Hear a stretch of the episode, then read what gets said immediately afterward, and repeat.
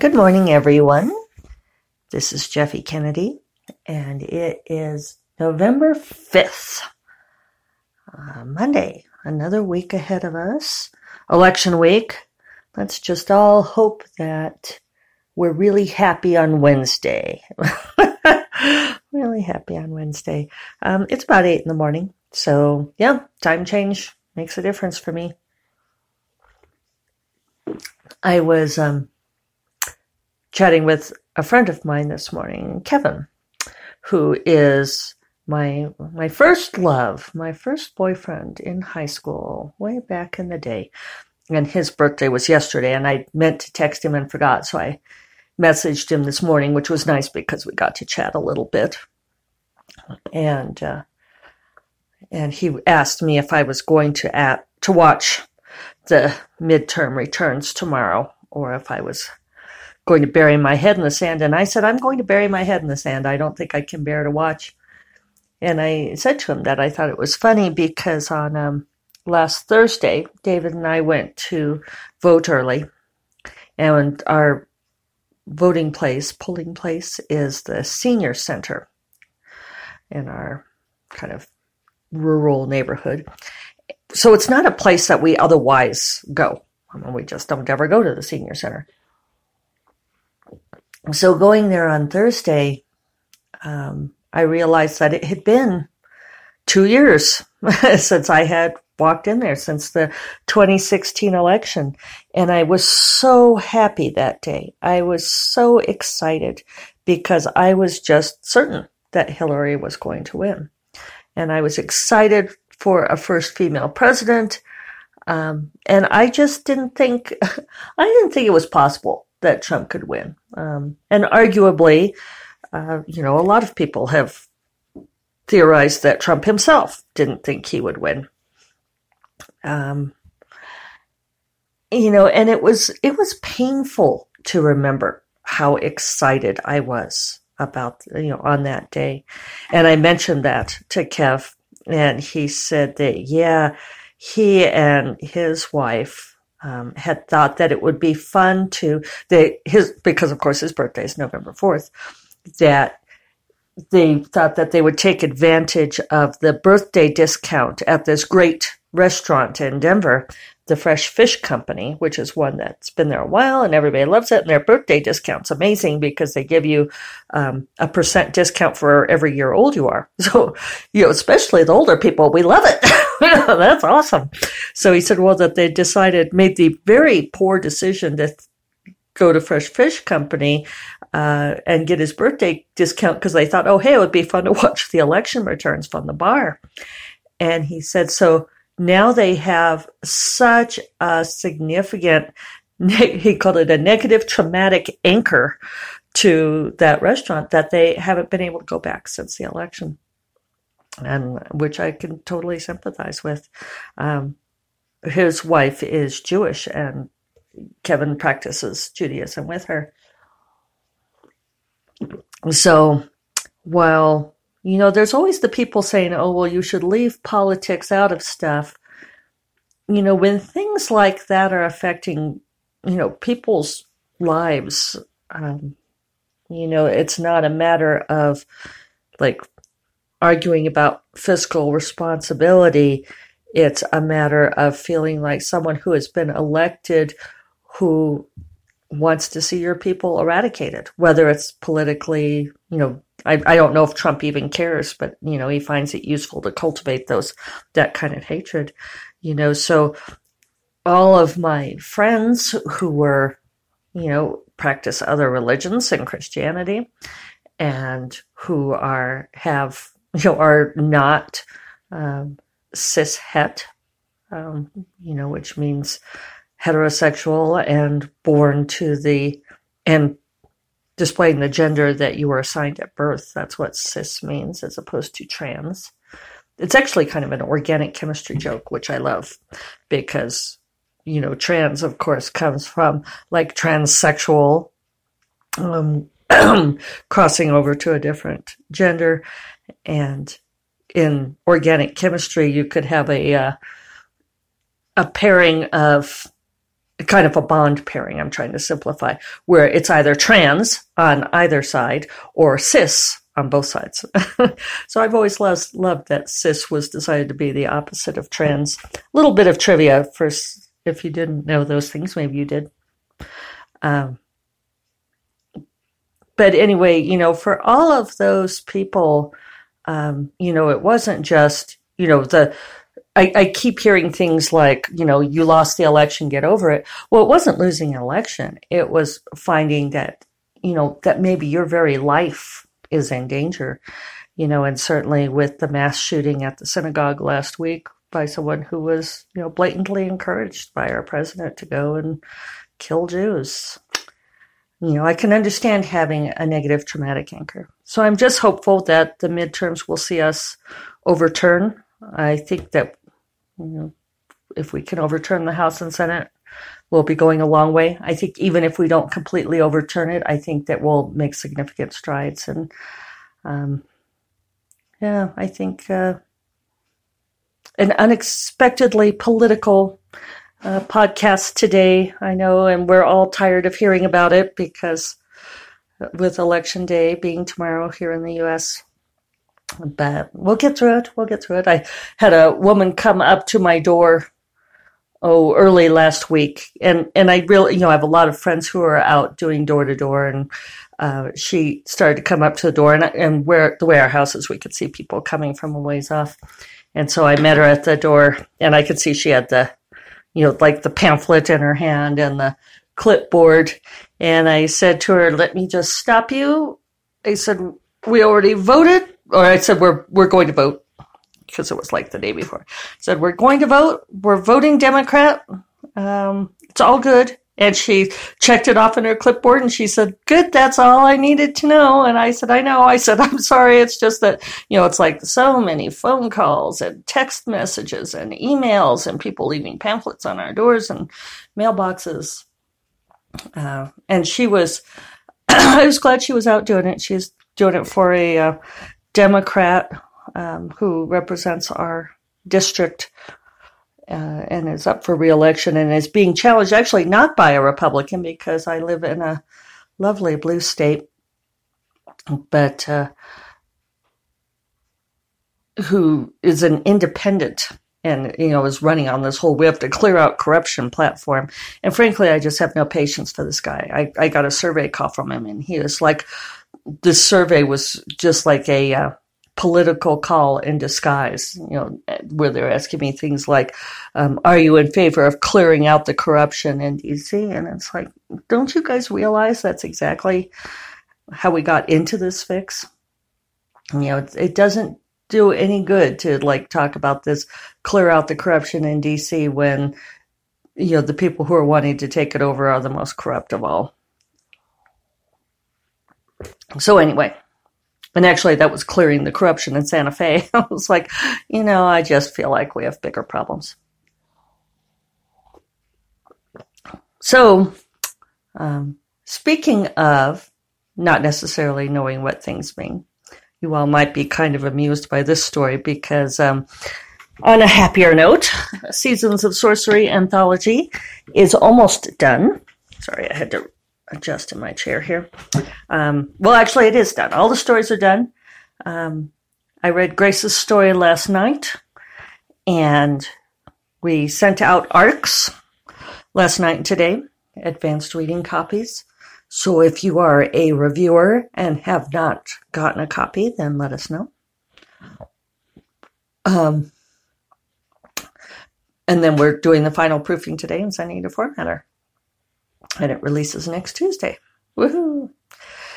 So I was reading Grace's story fairly late last night. I guess it felt later than it was, right, because of the setting of the clocks back. And I'd had a little bit of brandy. And Grace has been like awake for five days straight finishing this story.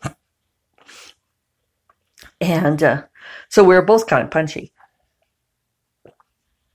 But it's a really great story. It's a fantastic story, as all of her stories are.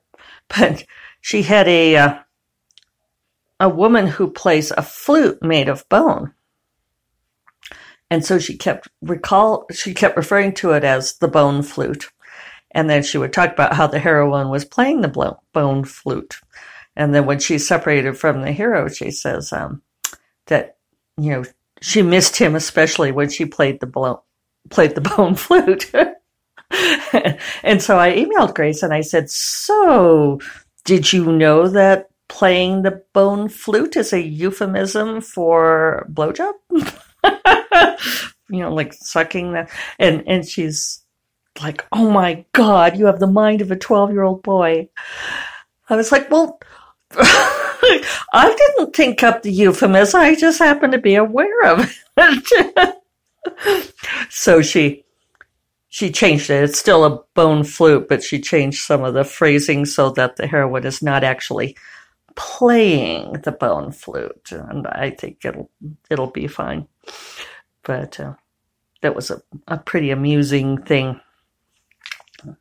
I hope you don't mind me saying that, Grace, but it's too late now. Uh, I've also I'd read Jennifer's story, Winter's Web, a while ago, and then um, Grace's is called A Wilderness of Glass. And I also read Amanda's this weekend. So I think I've got them in an order that they will be very satisfying to read. Um, I was gonna, I was thinking about seasonal order, but I think it's better for those of you who want to read it straight through. I know a lot of you go and read whoever is your favorite author first, which is, you know, legit. I would do that. I certainly did that with like every anthology I ever bought. So I don't know why I worry about reading order. I would always like buy it for the one author that I loved, read that story, and then I'd maybe look at the other ones. Although, you know, a lot of my experience with those would be ones that like um, J.D. Robb would have a novella, and those were put together by the publisher, right? And I think a couple of the writers would sometimes be her friends. I know that um, that Mary Kay McComas has been Nora Roberts, J.D. Roberts, Nora Roberts' pseudonym. I think they've been friends for forever since they were newbie writers. So she may have, Nora may have exerted some influence to get her in there. But otherwise, I think the publisher kind of puts those together by, you know, sort of to pimp whatever author they are trying to uh, bring up in the world. And I don't know, I could be wrong, but with those sorts of anthologies, like the four author anthologies, I don't think they pay much attention to reading order or care. Um, which is too bad because I do think that putting an anthology together is kind of an art. I know that with Devil's Doorbell, we paid very close attention to the reading order so that it would take you through a, a certain uh, sense of, uh, you know, a, a different experience, sort of an overall experience. It's something I've really noticed with, um, you know, with sort of losing the whole record album concept, uh, the advent of shuffle play. And I say this as somebody who, who loves shuffle play. I, I use shuffle play all the time. Uh, but there are times when I really have to, in fact, certain albums, I would have to go in and change the settings. I finally figured out how to do it on iTunes, and now I'm moving over to Google Play Music because I have this Android phone. Uh, and I, I could talk about that some if you guys care. But um, I would have I, I finally figured out how to set an album so it would only play in order and not shuffle. Because some albums I really do believe should be listened to in order. Um, you know, it's great to do shuffle play with a whole bunch of albums and songs, so it sort of uh, creates a sense of listening to the radio, like back when radio was really fun to listen to that way. Um, maybe it still is. I don't listen to much radio.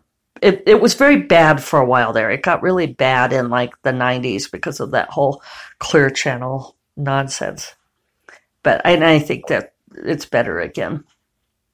But anyway, um, you know, there's something to be said for that experience of listening to um, sort of different components of an overall thing that creates a sense of an arc.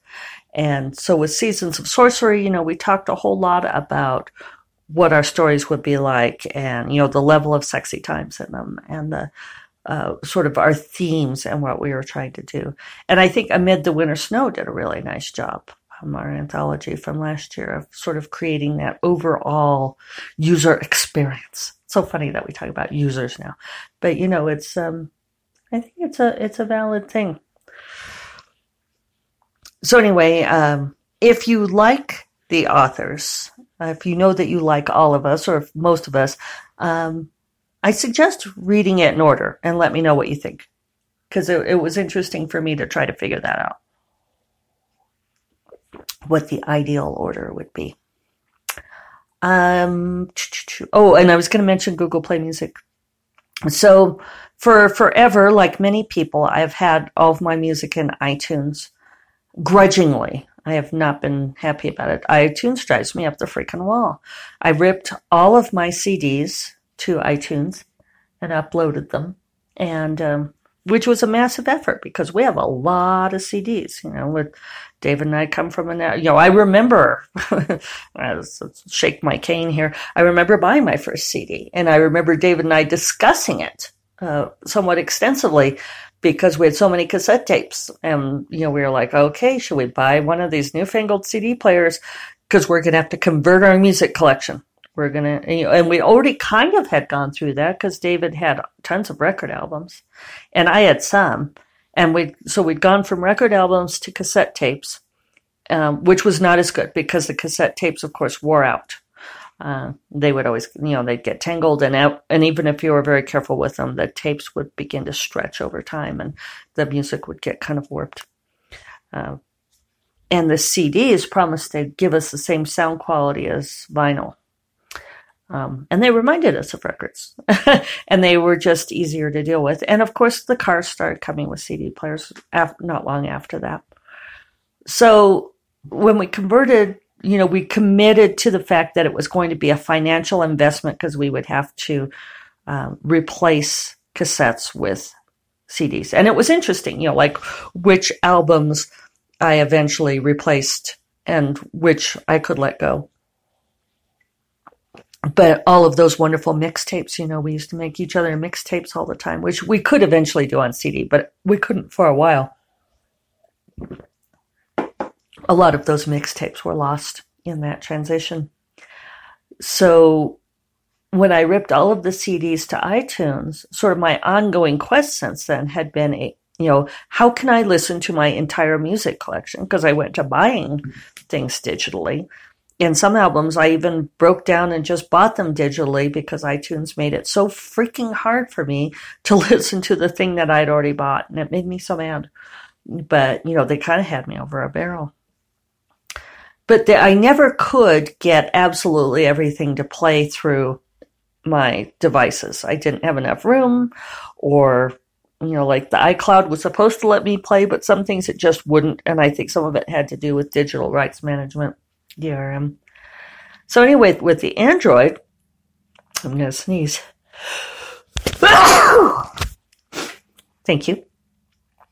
Um, with the Android phone, I finally figured out that I can use Google Play Music, and Google Play Music will allow me to host up to 50,000 songs for free um, through them. And I have somewhere in the neighborhood of 6,000 songs. So I'm good. so over the weekend, I have been uploading or transferring. And Google Play made, Music made it pretty easy. I've been just transferring all of my music over to that. And um, yeah, I think they're just so now Android has gotten my business and Google Play Music is going to get my business. I'm really happy to be liberated from iTunes. Uh, you know, and so so it goes. And I I won't be. I just find that very interesting that I'm moving away from so much of the Apple stuff, most of which I didn't really want to have to begin with, but it was the the best and easiest thing to have. And now that's no longer true. You know, I love more competition in the marketplace. Um, I have my books up on Google Play and selling more and more of those all the time, and people are telling me they're reading them on their phones. So I think that's um, that's significant too. So I sent off. So I'm all done with Dragons of Summer. I got the copy edits yesterday and did those um, for the anthology. Done with that.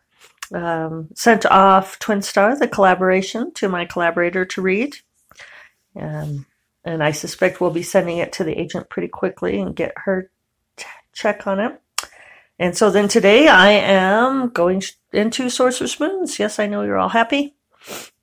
Um, I still haven't finished reading The Forests of Dru. So, hi, Jackson. that was a kind of a yawn meow. He's ready to go out, I guess. Yeah, well, he says so. He has that high pitched, neutered boy meow. That's so cute. Because he's a really big kitty. um, oh, so I have to finish reading The Forests of Dru. So I think today might be a fairly laid back day. I'm going to uh, do a lot of reading and making notes, and I'll start writing some, but it won't be major word count hit. Which sounds pretty leisurely, doesn't it? So I hope you all have a wonderful day. I hope you have a wonderful week. Um, I hope that good triumphs over evil. uh, if you didn't know my politics already, you know them now. Um, and yeah, yeah, uh, I hope you all, I hope you all have, you know, find something, something to be hopeful about, regardless of politics. I hope that we all can feel good about where we're going and what we need to do to each other. What do we owe to each other? I love that from The Good Place. Such a great show. Oh, and I didn't talk about A Star is Born, but maybe I'll, I'll make a note, talk about it tomorrow. Hope you all have a great week. Talk to you later. Bye bye.